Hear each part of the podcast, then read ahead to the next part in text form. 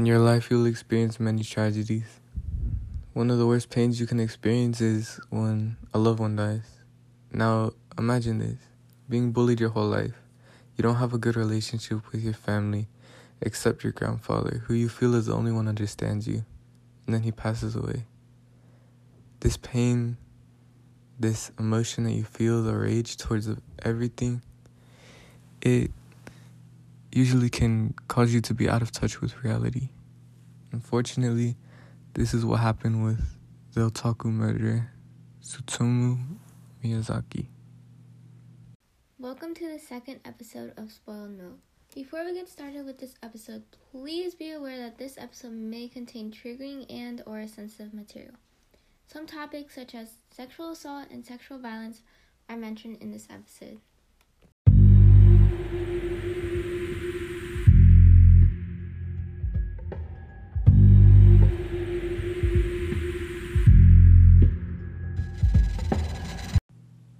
Miyazaki's crimes had lasted between 1988 to 1989. During his one year spree, he aimed for little girls, which is why he was considered the little girl murderer.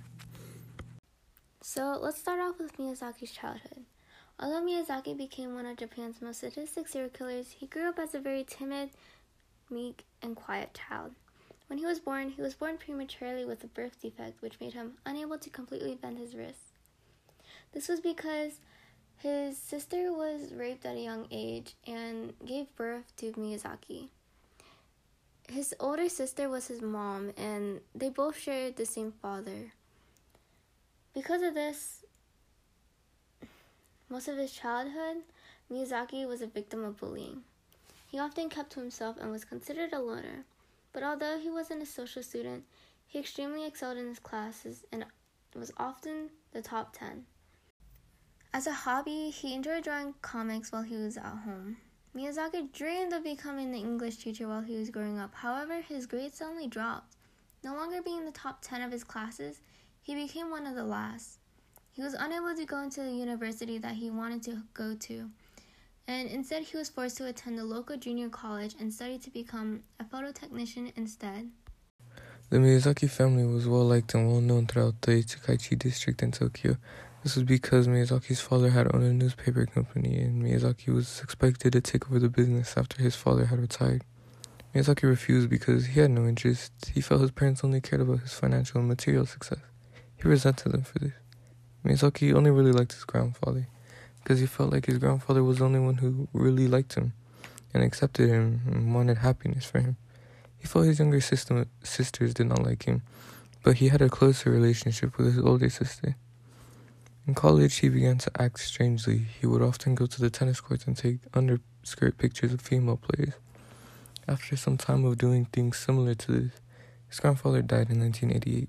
After this event, this is when Miyazaki began his killings.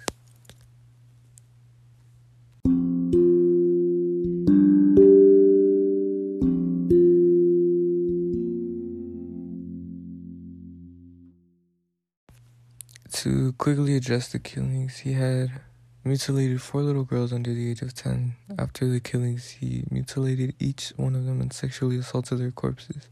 Japan was known for their abnormally low crime rate against children. However, after these incidences, people all over Japan were in shock.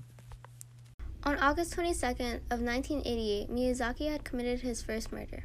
Mari Kono disappeared after playing with a friend. Mari's family and her neighbors searched everywhere to find her. After the failed attempts, Mari's father got in contact with the police. What had happened was that Miyazaki was able to lure Mari into his car where he drove and parked under a bridge in a wooded type area. For the next hour, Mari was brutally strangled and Miyazaki had engaged in necrophilia on her four year old body. He then dumped her in the hills that was near his home.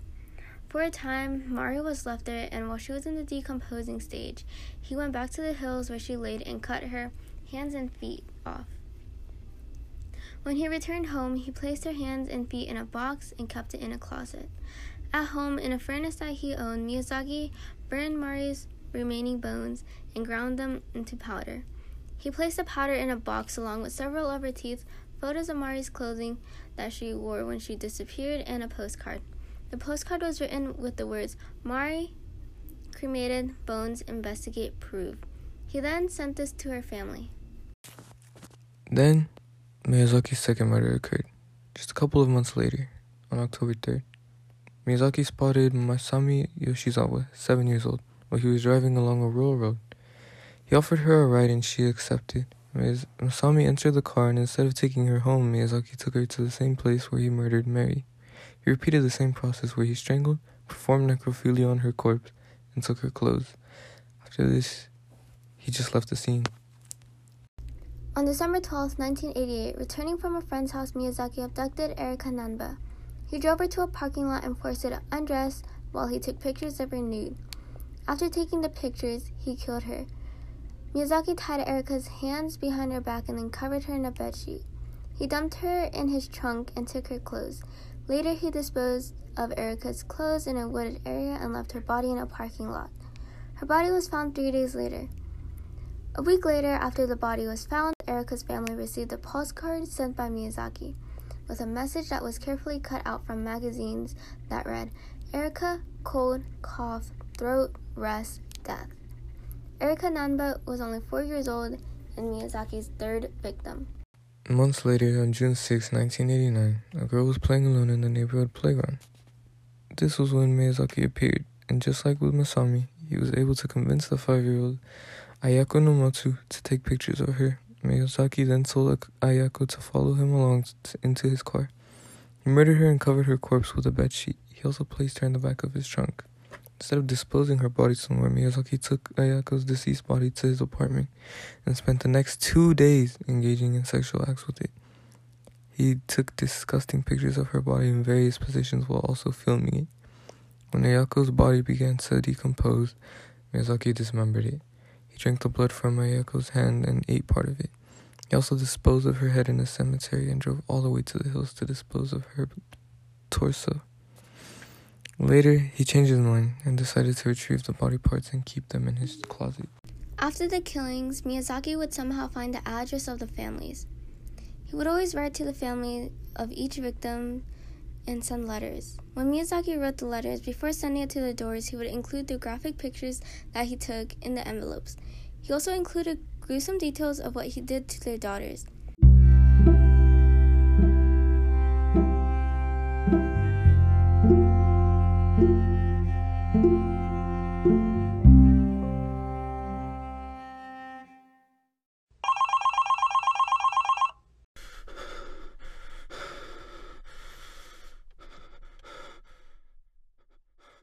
Each family also had received phone calls from Miyazaki that were very disturbing.